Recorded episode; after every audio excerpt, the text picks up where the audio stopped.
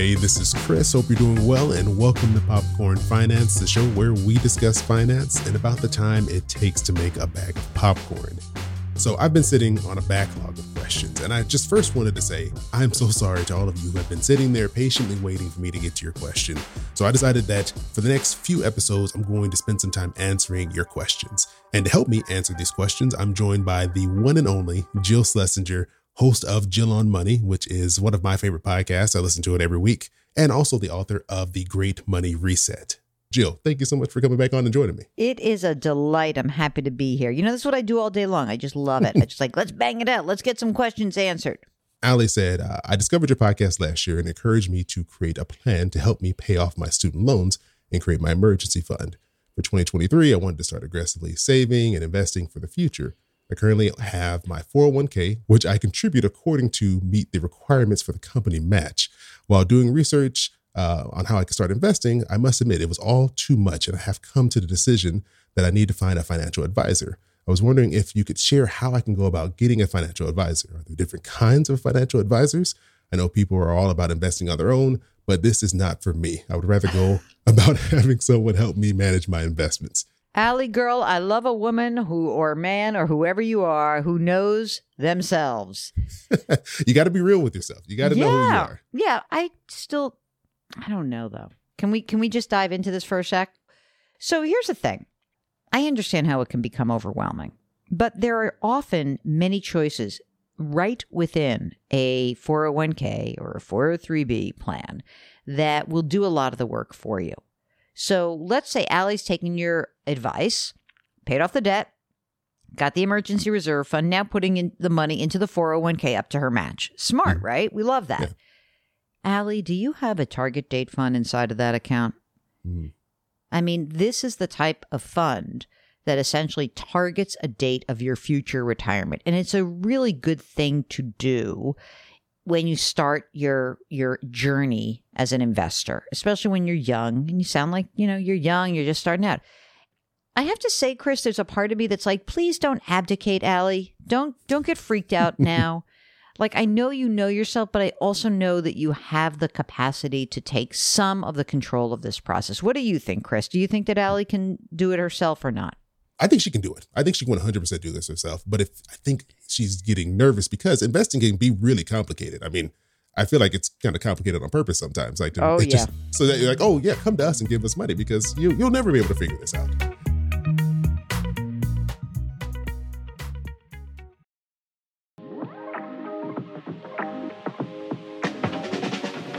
I don't know. For someone like Allie, who's nervous about it, do you let someone who's really uncomfortable to say, you know what, I know myself, I don't want to do this, I'm not going to do it? Or are you more on the side of, I'm going to encourage them to do this because I think they can? I think that Allie can do it. Even if the very least, Allie, if you look inside that 401k and you say, all right, let me just break it down for you. There's sort of like three or four big asset classes that are out there there's stocks or equities, there's bonds, there's cash, there's commodities and real estate. So put that into one. You're just starting out. All you need is a little bit of stock and a little bit of bond and go to sleep at night. I think that by starting this process on your own, you can essentially not teach yourself, but at least be aware enough to understand what it is that you're doing, which is all you're doing as an investor, just so everyone's clear, is trying to beat the inflation rate. That's why even if you're getting paid 3% in a high yield checking or savings account, you're still losing money right now because the inflation rate is running more than that 3%. So, what I would really want to do is try to encourage Allie to get less spooked about it. And I feel like if she were to do this, that she's going to find it's not as hard as she thinks. And also, just parenthetically, there's very few financial advisors who are going to be willing to take on someone like Allie as a client without charging her up the yin yang and without trying to sell her something she doesn't need. So my fear is that in that that desire to have help, you're paying for something that's actually not very hard to do, which is just allocate your portfolio. And again, if you could just even if you said, I'm really young, I'm going to put 85% of my contributions into a stock index fund and 15% in a bond index fund, that would be fine with me to just start. Then give yourself a little bit of education along the way. And I think that you're going to feel a lot more in control of it. Look, this is how I feel about technology. Often I'll say to myself, do I have to do it myself? And, you know, I don't have a big company. I don't have someone to do it for me. And what I always find is that it's a pain in the arse. But I also find that once I know it and once I learn it, I'm happier for knowing that. There is an mm. amount of control that you feel from that process, right? Yeah, that's that's 100% true. So that's kind of where I I am with it. I really I think you can do it. That's that's my two cents. Hmm.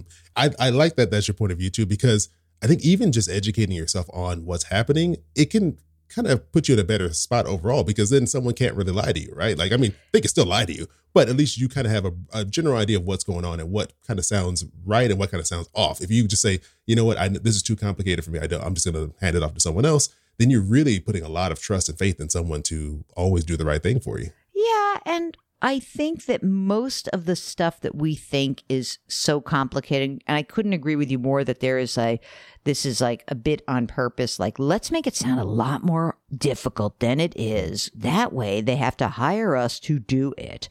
You know, I think that the problem that I have often with the industry is that like the industry should just make it really, really easy. I bet I'm just going to encourage Allie to do this. Like, send us a screenshot of your choices in your 401k, and I could bet that it will take us exactly five minutes to do the allocation for her. What do you think? I think you're 100 percent right. Yeah. It's it's it, but it is intimidating, right? When you see that that menu they give you of all yes. the possible things, right? You, yes. It scares you. Absolutely. But we're Team Allie, so Allie, come on, we can do it, and you can do it. I feel good about it.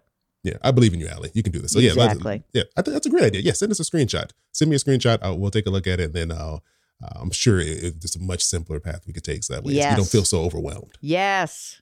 Allie, thanks for taking the time to send in that question. And I know all of this investing stuff, it can be really overwhelming. I do not want to discount or downplay that at all. It is ridiculous when you open up these 401k plan books and you see a whole page full of stuff they want you to choose. So I have a few more episodes that I want to recommend that you listen to to hopefully make you feel a little bit more comfortable with all this investing stuff. The first one is episode 241. It's called Investing is Like Baking a Cake.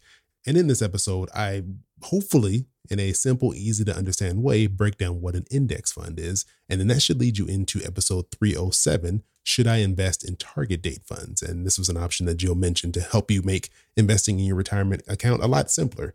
Uh, so those two episodes will be a great place to start. Uh, also, episode 240 and 306 are some great ones that I recommend you listen to, to to help you understand this whole investing thing a little bit better and hopefully help you feel more confident at the idea of doing it yourself. There'll also be in the show notes links to all those episodes, plus a link to Jill's article, Need an Advisor? Here's 13 questions to ask. There's some really great things in there that I think will also help you with deciding whether or not you want to go the advisor route or just do it yourself. If you have any additional questions, please feel free to reach out to me. Not only Allie, but all of you listening, you can reach me at questions at popcornfinance.com or you can give me a call at 707 200 8259. And thanks again to Jill Schlesinger for joining me. You can go to jillonmoney.com to find her podcast, which also goes by the same name, Jill on Money, and her book, The Great Money Reset. Jill will be back next week to help me answer another one of your questions. But as always, I want to thank you for joining me here for yet another bag of popcorn. I hope you have an amazing rest of your week, and I'll talk to you soon. Your boy keep it popping like Mary Poppins.